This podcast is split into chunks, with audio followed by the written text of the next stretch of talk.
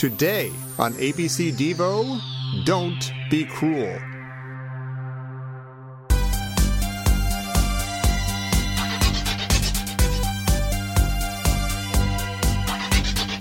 Hello and welcome to ABC Devo, the podcast where we examine every song by Devo alphabetically from Fourth Dimension to Wiggly World. I'm John Engel. I'm Pete the Retailer. I'm Joe Mazel. I'm Tom Taylor. And today we're talking about Don't Be Cruel from the 1988 album Total Devo. Like Total Devo. Oh my God. Totes Devo. Total Devo. I wish that Devo took its own advice on this song title. Ayo! That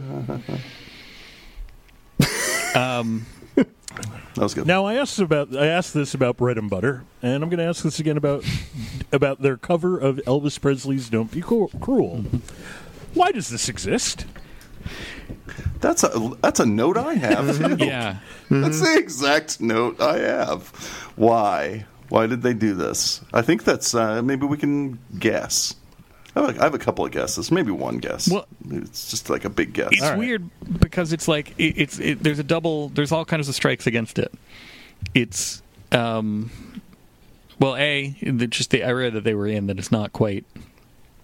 You know, they're not reinventing it. They're not. You know, granted they had success with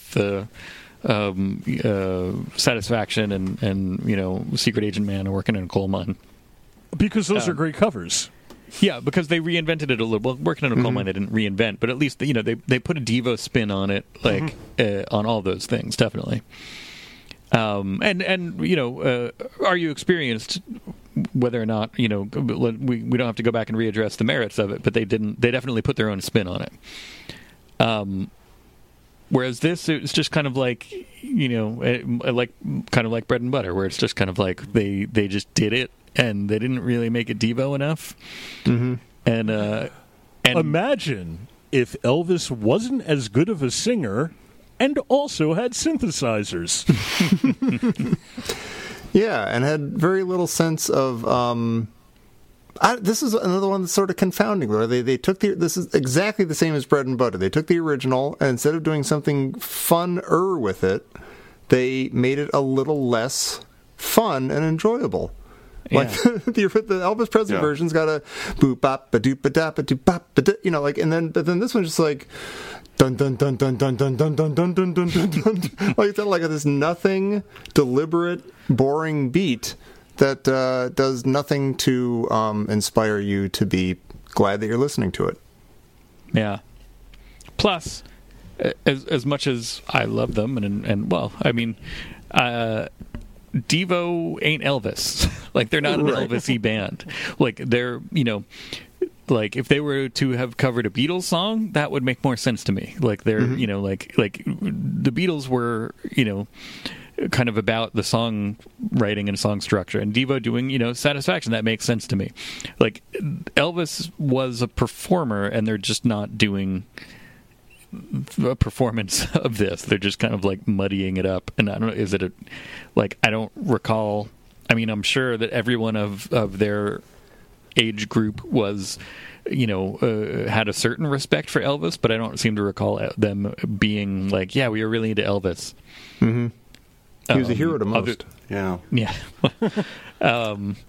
met with me. Mother come in, John Wayne. And Pete's going to beep tonight. We're really getting those beeps in here. But, yeah, you know. They're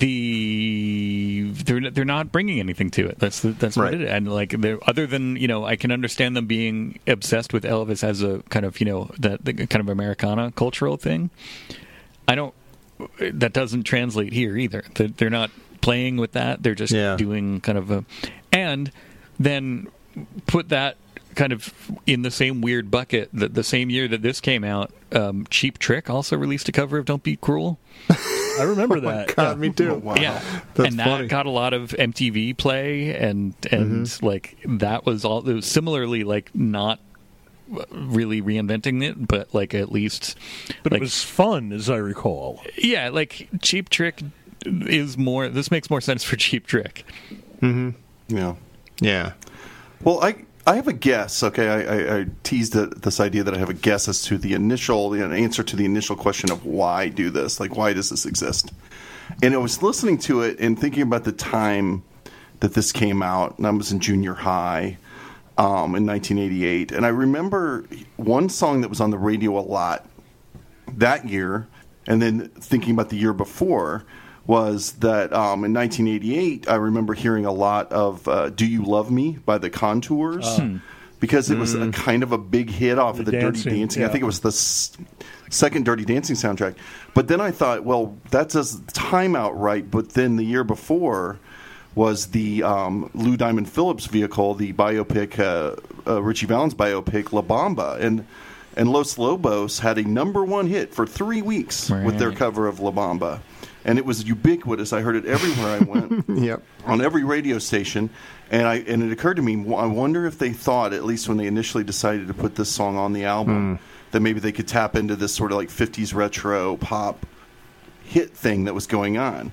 But I think when you're talking about the Cheap Trick version versus the Devo version or the Los Lobos and how they approached La Bamba, that's the key. That La Bamba is a big rousing pop hit because it's a fun, energetic song. No, La Bamba was the song of the summer, really. Totally, yeah. It was huge. Yeah, it was. It's crazy to think that songs that my parents listened to when they were in junior high were popular again when I was in junior high. And it's not like Los Lobos reinvented that. They just like did it really well. They just did an excellent version of that song. Like Devo could have even gone. I mean, it has a little bit more of like a kind of Chicano Mexican folk feeling. Yeah, but that's it. Yeah. You know, but I mean, it is the song. Sorry, go on. Well, Devo could have gone in like the total other direction and done like the sort of is it Flying Lizards? That band that just does those like super electronic, stripped down, emotionless, soulless versions of like James Brown and stuff, and they're kind of great. They're kind of like, oh my god, this is like a weird, it's like a weird James Brown song. Oh my god, like just like I mean, stripped of all its elements. Like they could have done something like that. I mean, to me, like Devo as being a satirical band, a deconstructionist band of sorts when it comes to covers, especially with Satisfaction. Why don't you deconstruct Elvis a little bit? Yeah. You know, like why don't you turn it into a podunk Southern country song? Yeah, or do some weird twangy shit with it. I don't know. I just feel like they didn't do anything. There's no idea here. Yeah. Right. That's the problem. The song is devoid of an idea, so why do it? But other than the cynical idea that maybe they were like, oh, look, other 50 songs are a hit. Let's do one and see if it works out for us. Well, they never released it as a single or anything, so I guess if that was the idea, they decided against that. But that's all I can think of. Like, I was just trying to think, why in that time period would this be even an idea for them? Mm-hmm. And that's all I can come up with. You know, John, I'm going to bolster your argument even more. Because, I mean, I might not have my years right, but this is not too far removed from UB40 doing Can't Help Falling in Love with You. And also, I can't remember the artist who did it, but it's at the end of, also did a cover of Can't Help Falling in Love with You at the end of the Some Kind of Wonderful. There were several, there not only were several, like, hey, we're just doing... There weren't several basic covers of 50 songs. There were also new wave covers of 50 songs. You know, like there. I mean, it was like pre-Beatles rock was kind of a little cottage industry in the mid '80s, done differently, and maybe that's still. I mean, maybe there's a sort of like cynical thing to Devo doing it, but there was no inspiration. No. Yeah. I mean, it's just it's indicative of the rest of the record, right? Yeah. Unfortunately. Yeah. It just kind of feels like they took the same approach to this as they did the rest of the album, and this is what you get. It's. I mean, I don't think it's like a poorly executed production or anything. Like, it sounds okay. It's just there's no guts behind it. There's just nothing, I don't know, even human about it, I guess. Even beyond that, it's so cliche. Like, it ends with, like, the da-na-na-na-na-na-na-na-bum. Yeah. Well, at least it doesn't fade out. Yeah. Well, it's got that going for it. Small favors, but... Although there is, I can't, there's a war in my head. I can't figure out which is, if the fade out is worse than the cha-cha-cha. Mm. Oh no! The cha cha cha is always worse than the fade out. Man. I don't know. A wise philosopher once said, "Everybody's dancing the cha cha cha." But that's the never mind. I hate songs that end with da-da-da. It just drives me nuts. It's such a, again, another non-idea. That's right. Not an idea. That's just like a terrible way. That's you not having an idea of how to end the song. Right. I guess that, like how you feel about the fade-out. Mm-hmm. So the big fade-out!